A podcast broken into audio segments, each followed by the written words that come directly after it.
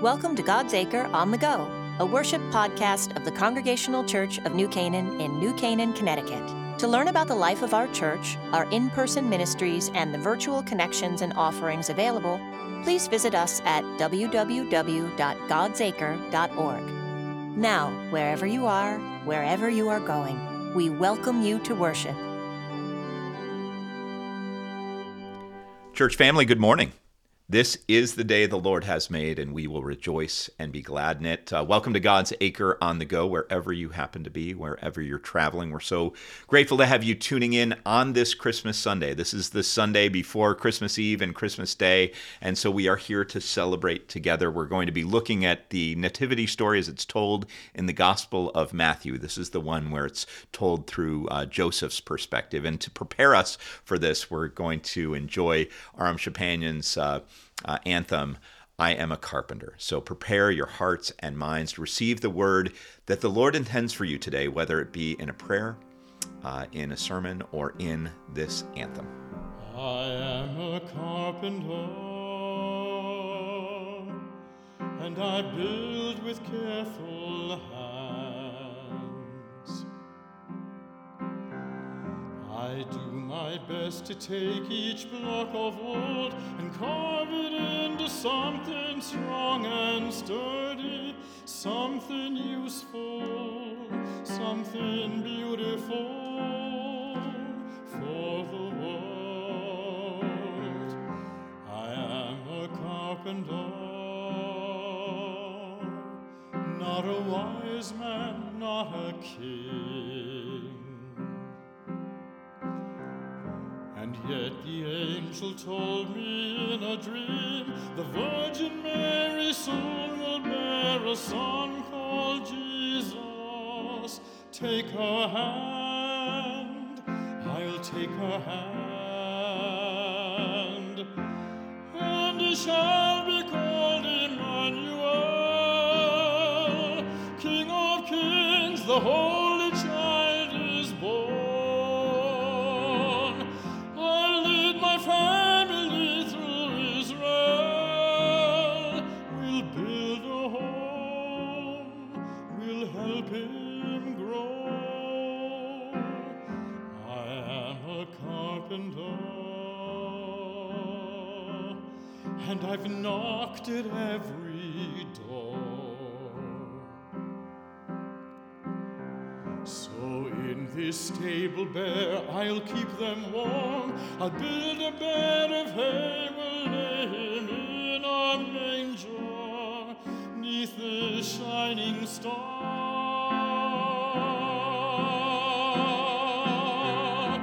And he shall be called Emmanuel, King of Kings, the Holy Child is born.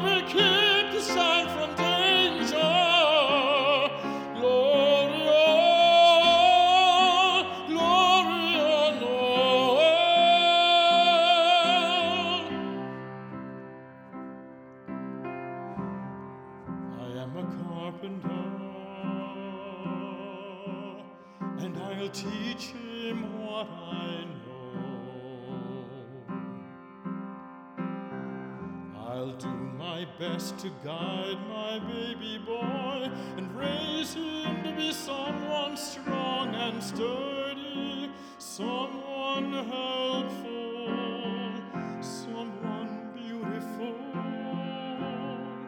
This child is so beautiful.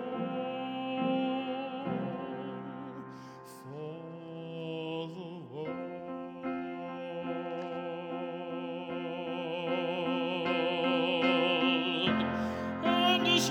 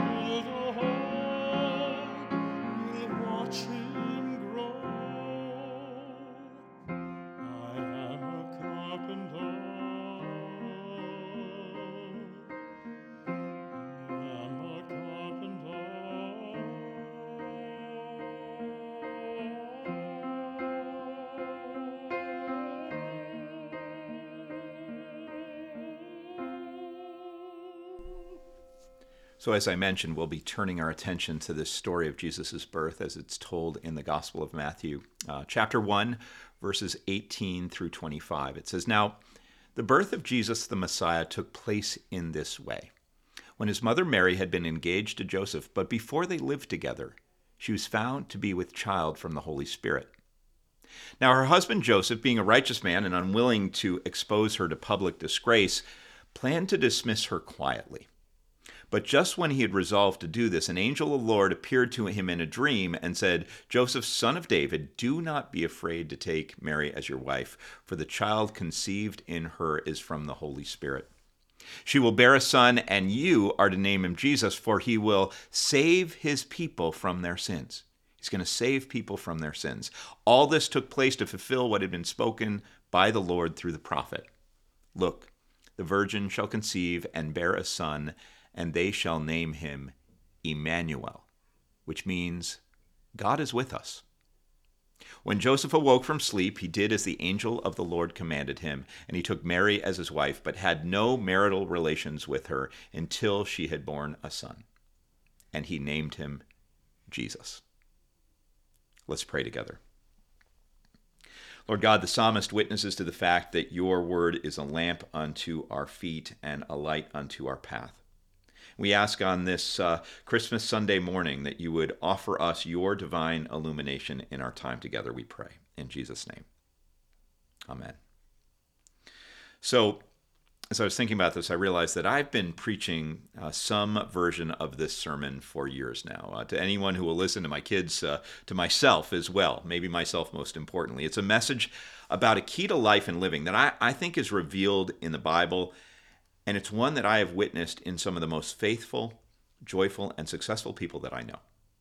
Now, it has to do with a particular metaphor or perspective on life that can be incredibly beneficial to us and is, I'm convinced, the point and purpose of God's creation. It's a way of living that can be a saving grace in this life, meaning it can be a blessing to us in this life, but it also can be salvation to us in the life that is to come. Now, as you know, there are a lot of metaphors for life employed by folks like us trying to make sense of the world and our place and purpose in it. Most of them are rather cliche. You've got life is a song. We each get to write our own lyrics, or life is a puzzle. You can only see the picture when the pieces are put together. You may remember Forrest Gump famously saying, "Life is like a box of chocolates. You never know what you're going to get." On a more serious note, William Shakespeare encouraged us to think of life as an epic drama. He said, "All the world's a stage, and all the men and women are merely players." You may think of life as a battle or a journey or a marathon or a roller coaster, but there's another metaphor, another perspective of life that is expressed in this story of Joseph that is found, it's found throughout the Bible. And I think it's true to God's desires for us. And I think it's really helpful in understanding and navigating the peaks and valleys, the unexpected and even seemingly unfortunate detours along the way. Now, I want to just acknowledge that this is Joseph's Sunday. This is Joseph's moment. He only gets one Sunday per year, and today is the day. As you probably know, the nativity stories we tell on Christmas Eve that our children and the children's pageant will highlight for us in really wonderful fashion. They're a combination of the stories of Jesus' birth as told in the Gospel of Matthew and the Gospel of Luke. The individual accounts in those two Gospels differ significantly. Matthew's from Joseph's perspective, and that's the one we just read, and then Luke is from Mary's perspective. Now, they agree that Jesus was born under rather questionable circumstances in Bethlehem, and they agree that Jesus grew up in Nazareth, but the travel itineraries of the two Gospels, they don't line up particularly well. And I mention this because we're most familiar with Luke's account, and I think to understand Joseph and his acts of faith, we need to understand his particular setting as it's found in the Gospel of Matthew. Now, in Matthew's account of Jesus' birth, the holy couple are already residents of Bethlehem. They have a house. There's a house that the wise men visit. You can look that up in chapter 2 if you want. You can fact check me. There is this, if you read through it, the sense of stability and rootedness in Matthew's telling of the story. Joseph is a carpenter. He's a builder. He has an established vocation and likely has the ability to provide Mary with a rather good life, even if immediate circumstances turned out to be deeply unsettling, as they did. I think what we can surmise is that Joseph was a good, faithful, hardworking man who's likely planning to invite all his extended family and friends in Bethlehem to a wedding in the not-too-distant future. What that means is that Joseph had plans, and that's clear. In fact, in the 7 verses that comprise this story, Joseph cycles through at least 3 different plans for himself and Mary. First plan, plan A, if you will, marry, and live happily ever after. That's plan A. Plan B, after Joseph learned that his betrothed was already pregnant, and after a fair amount of personal deliberation and discernment, Joseph decided to dissolve the marriage agreement quietly, without shaming or injuring Mary. Now, that second plan was actually quite remarkable. We're told that Joseph was a righteous man. Righteousness can indicate a commitment to the law, right? To Hebrew legal code, which in this case would have meant subjecting Mary to a public trial and a potential execution for becoming pregnant out of wedlock. Hebrew law was pretty darn clear in Deuteronomy and Leviticus that both the man and the woman believed to have committed adultery were to be put to death. But here's the thing. Joseph's form of righteousness clearly is not legalistic. Joseph's righteousness appears to be the kind of righteousness that's often attributed to God in the Bible. God's righteousness, if you read through the Bible, it tends to be grounded in benevolence and charity. And in the New Testament, it's expressed through forgiveness. So plan B for Joseph was to dismiss Mary quietly without exacting revenge, perhaps taking a bit of a hit to his reputation, but then kind of getting over it and getting on with his life. That's plan B. Now, after Joseph settled on this suitable plan B, he decided to sleep on it. And I love that, right? The only reason an angel appears in the dream is because he didn't rush to do what was needed to be done next. He rested. Right? He slept. And then according to the story, it was during Joseph's nap, perhaps, that plan C was revealed. So plan A, marry. Plan B, quietly dismiss pregnant Mary. Plan C, take Mary as your wife and accept Jesus as your son. Oh, and incidentally, plan C would also include a sojourn as refugees to Egypt and back, following angelic guidance every step of the way. So it would prove to be a journey to salvation, right? For the Holy Family, this journey protects Mary and Jesus, and that's not insignificant. But it is also a journey towards salvation for us too, right? It says, the angel says, Mary will bear a son, and you are to name him Jesus, for he will save his people. That means you and me. He will save his people from their sins. However, not knowing the end of the story as we do, and given all the upheaval that Joseph must have experienced, I wonder what Joseph's metaphor for life might have been in that particular moment. You know, an epic drama, maybe. A roller coaster, if he could have ever even imagined such a thing. A box of chocolates. Or a pretty biblically well-defined invitation to venture forth with God. You know, from the very beginning of the Bible, and Joseph would have known his scripture as a righteous man, from the very beginning of the Bible, the case can be made that this life is about an invitation to walk with God. In the genealogy, the description of the ancestors of faith, if you look at the genealogy between Adam, as the Bible says, the very first human, and Noah of the flood, we're told of faithful Enoch, a name you've probably not heard before, but 2 times in this little phrase it says, Enoch walked with God, and somehow that was pleasing to God. Enoch walked with God. And then we get to Noah, and the Bible says, and maybe you hear echoes of Joseph's story in this, it says, Noah was a righteous man, just like Joseph. Noah was a righteous man, blameless in his generation. Noah walked with God. and you surely remember Abraham, right? The father of Judaism, Christianity, and Islam. Abraham's journey, as you may remember, began by accepting an invitation to, and I quote, "Go from your country and your kindred and your father's house to a land that I will show you." Not a land that I will give you, but a land that I will show you. So not all that dissimilar from Jesus' invitation, I think, to his would-be disciples. Come, follow me. I mean, there's a pattern in the Bible from beginning to end. It's expressed in the Bible itself, but I think it's also experienced in life. There is an invitation to walk with the Lord and to walk toward blessing and salvation. But here's the thing. It's this sacred walk. It's this holy journey, this divine venture with precious few details, right? Go to a land that I will show you, or take Mary as your wife. Come, follow me. I mean, those are the invitations as witnessed to the Bible. They don't give a whole lot of detail, not a whole lot of itinerary there. Now, what do we tend to call a journey that has little in way of itinerary? How do we describe a trip without a particularly well-defined destination? What do we call an opportunity to travel into the unknown? We call it an adventure, right? It's an adventure. I mean, that's the sermon or the message I've been preaching for quite some time now, that this life, our faith, is an invitation into an adventure with God, and an adventure that has the ability to bless us and save us from ourselves, and save us for God. Now, I know that we often prefer predictable pattern to uncertain adventures, but there's a reason why this life seems to upend our best laid plan so much of the time. And it's because God didn't create all that is to be boring.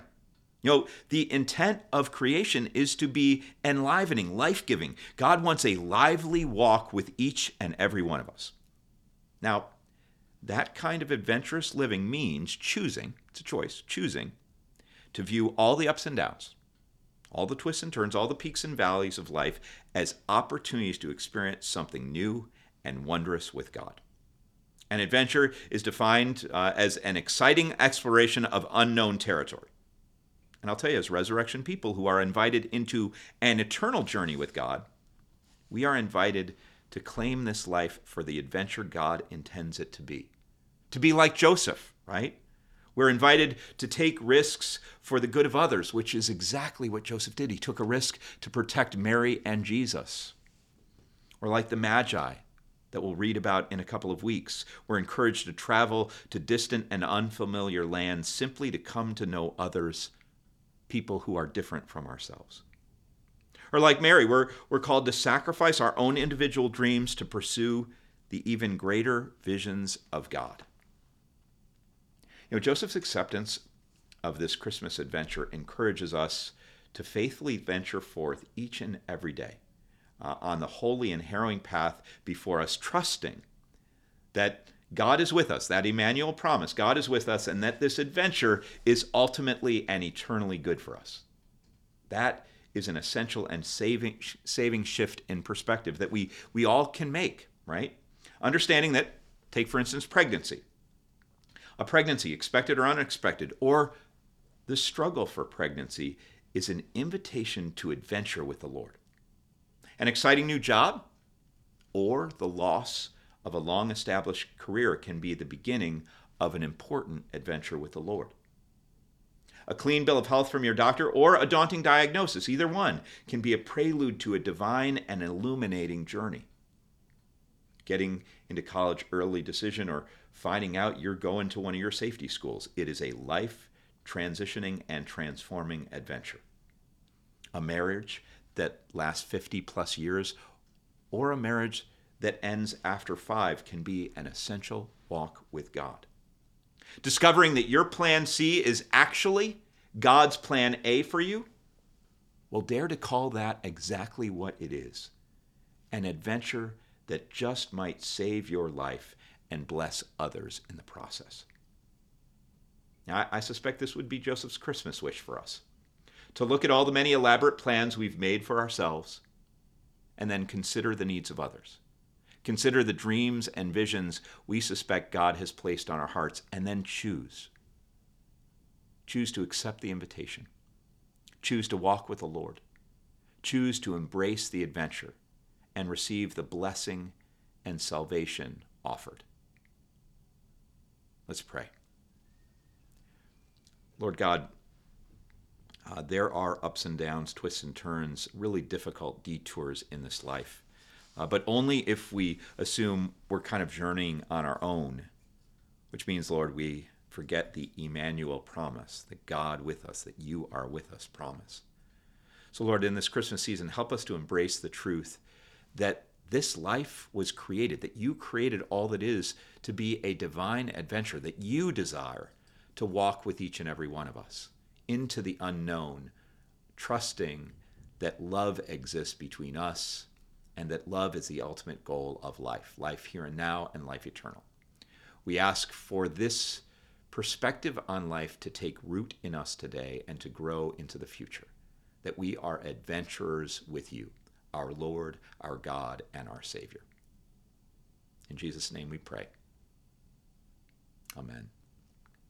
So, church family, as you venture ever closer to Christmas Day, may the Lord bless you and keep you. May the Lord's face shine upon you and be gracious to you. May the Lord look upon you with kindness and give you peace now and forevermore. Amen. Thank you for joining us for Worship on the Go. To support this podcast and the ministries of our church, please consider making a contribution by clicking the Give button in the top right on our website, www.godsacre.org, or within today's email. God bless you and have a wonderful week.